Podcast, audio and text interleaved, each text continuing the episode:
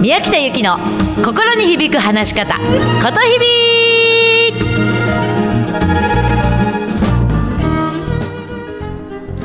おはようございます。8月20日火曜日ことひびの宮北由紀でございます。いかがお過ごしですか？今日も自分に響く言葉でお話ししていますか？えー、ことひびとは自分の心に響く言葉で話をしようねというメソッドです。もう12年以上やっています。話し方スクールの中でもちゃんと自分の言葉で話すということをうちはすごく大切にしています。この前ねそうだそうだ。ちょっとね面白い気づきというか面白い人と話をしててね面白い話が出たのよ。あのね人に頼るっていうのと人に期待するって。頼ると期待するこの違いって皆さん分かります？あのね人に期待するっていうのはね、あるじゃない。君に期待してるよとかさ、ね、期待してるからねってよく言うよね。期待するっていうのは、基本自分のポジションが上なのね。例えば、上司が部下に期待するとか、先生が生徒に期待するとか、親が子供に期待するとか、ね、これ上下関係あるでしょうん。で、じゃあ、ね、上下関係嫌だなと。うん。期待するってあんまり良くないなってもし思われたとしたら、でも仕事振りたいしお願いしたいし、どういう言葉使えばいいのと。ね、中にはこう全部自分で抱え込んじゃって人になかなか頼れない人っているよね。そういう人は頼るってことなんですよ。頼るって言葉を使うのね。頼るっていう言葉は人としてイコールな関係なのよ。例えば自分にはないものを持っている人を頼る。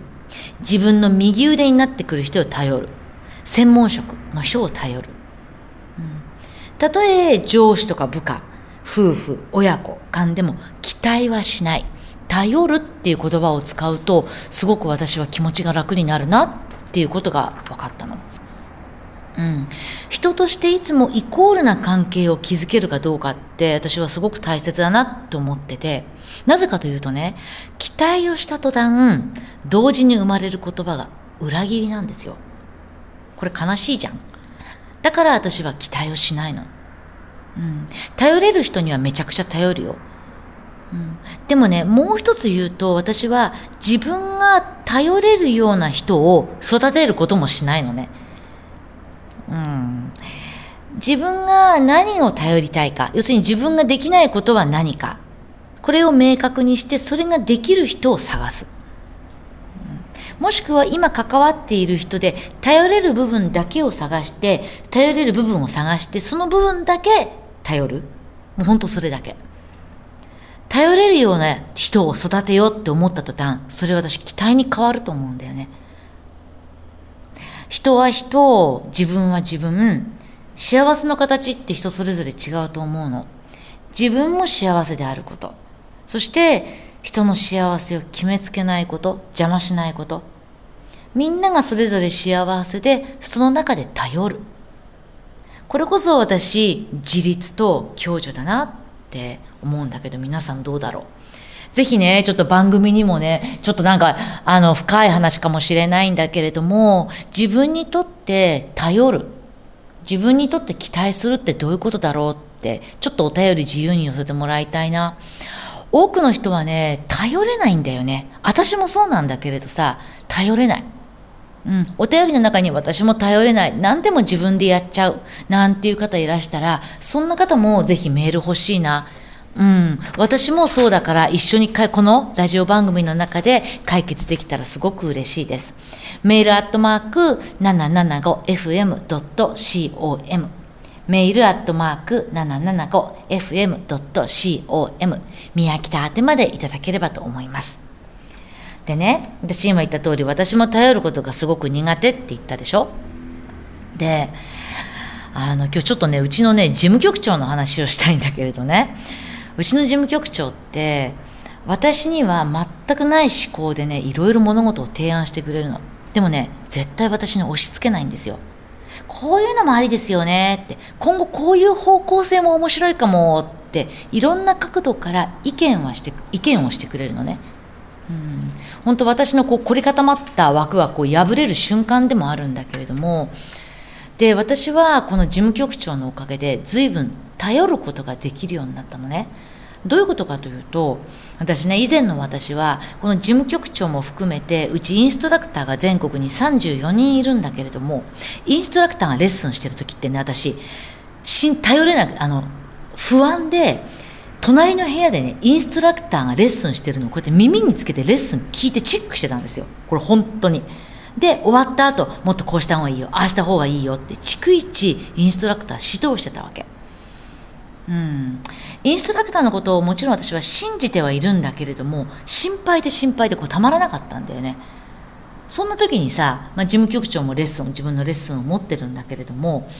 こう事務局長はですね自分の生徒さんのレッスンを宮北私がね絶対東京にいない日とか企業研修で絶対スタジオにいない日を狙って日程組むのよ。私のスケジュール管理してくれてるからね。もう見事なぐらい。もう理由はさいやスタジオの有効利用ですからとか何とか言っちゃって。でもとにかく私がいない時いない時を狙って自分担当のセミナーを事務局長入れてくるわけ。でそうすると私チェックできないじゃん。そうするとねだんだんそれも不思議なものでそのチェックできないっていうことから他のインストラクターにもこう私の中で任せられる感覚が身についてきたんだよね。うん、でもね私がじゃあそれから今まで耳にこうあ壁にこう耳を押し当ててチェックしてたのをやめて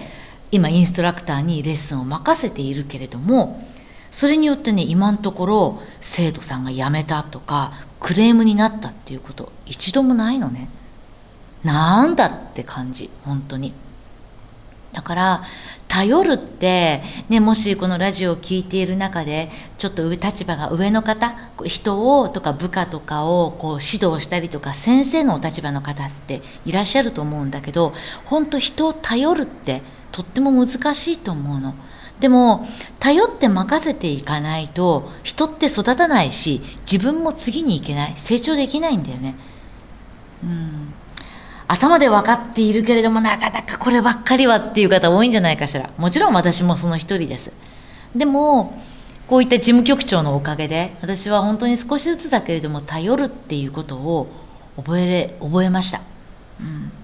目の前にね、そのインうち言えばインストラクターが失敗しないように失敗しないようにと目の前の小石を拾うことにエネルギーを使うんじゃなくってメンバーがいざ本当インストラクターがいざ転んだ時に自分で立ち上がれることにエネルギーを使うこれが人を頼り結果人を育てることなのかななんて私もぼんやり考えながら日々チャレンジ中であります。うん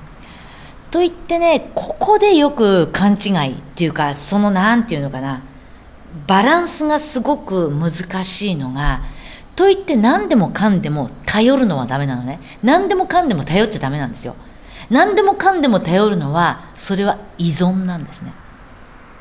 うん、相手を信頼しながらももし何かを起こっても自分の言葉と責任自分の言葉に責任と覚悟を持つ。このバランスちゃんと自分の足で立つ自立とそれから相手を頼る信頼。このバランスがすごく私は大切だなって思うわけ、うん、自立ってもちろん何でもかんでも自分でやることじゃないよ、うん、なんだけども何が起こってもちゃんと自分の言葉に責任と覚悟が持てる人。こういう人を私は自立じゃないかなと思ってるの。でこの自立と今言った信頼頼る。この両方の振り子がこうクロス。振り子があってこれがこう揺れてクロスするところにエネルギーが起きてパワーが起きていろんな可能性が広がるんじゃないかなって思うの。例えばお仕事に関しても自分が責任を持ってやる部分と相手に完全に委ねる部分。この振り子がクロスして一人ではできないいいものができるんじゃないかなと思う。恋愛関係も同じだと思うのね。自分の世界をしっかり持つっていうことと完全に相手を信じて頼る。この振り子がクロスして相手が自分の可能性を広げてくれるんじゃないかなって。そうすると相手もかけがえのない存在になるんじゃないかなって。するともし問題が起きてもね周りを責めなくなる。相手を責めなくなるんだよね。それはそれだってちゃんと受け止めて自分の中で、えーと、覚悟とそれから責任を持って次に行けるからね。うん。全て自分でやろうとしない。と言って何もかも相手に頼らない。このバランスが人も自分も育てるんじゃないかなって思います。うん、ぜひね、ちょっとなんか今日こんなあの話になっちゃったけれども、ぜひ皆さんにとってこう頼る、それから自立、そんなこともね、この話で何か感じたことがあったら、ぜひお便りください。今日ね、流す一曲がね、あの、私、ほら、一人芝居をやっていて、一人芝居を合わせて公演をやっているんだけれども、その代表作の一つとして、鏡の法則っていうのがあるのね。100万部のミリオンセラーになった本、これを一人芝居やっているんだけど、そのオリジナルサウンドトラックの中から一曲、エイコのテーマっていうのをお届けしないの、お届けしたいの。なぜかというと、この鏡の法則っていうのが、えーと、小学校5年生の息子を持つお母さん A 子さんが息子がすごくいじめられるわけ学校で。なんだけれども息子がそれを A 子に相談してくれないわけね。で相談してくれないっていうことにものすごくこうあの息子が苦しい思いしてるのに何もできないっていう自分がものすごくジレンマがあっていよいよある人に相談するんですよ。なんだけども全部自分の中で解決しよう解決しようと思っていた結果すごい苦しんじゃうのね。でこれがまさに鏡の法則で相手もそういう要するに息子さんもそうだよっていうようなお話なの。でそれに対してのそのエイコさんのテーマっていうのがオリジナルサウンドトラックの中に入っているのでぜひちょっと私も何でもかんでも自分でやってないかちゃんと頼れてるかっていうことを思い出しながらこの曲を聴いています。ぜひ聴いてください。合わせて、そうね、ことひび通信、ぜひ読んでください。あの、毎日12時には届きますので、えー、ことひび通信、もしくは、宮北メルマガーで検索して登録してください。こちらも読んでいただきながら、このラジオを聞くとね、なかなかいいもんがあるんじゃないかなって思うので、はい。それでは本当に曲をお届けします。えー、鏡の法則、一人芝居鏡の法則の中のオリジナルサウンドトラックの中から、エイコのテーマ。うまく話すな、心込めて話してね。こと日々の宮北ゆきでした。じゃあねまたね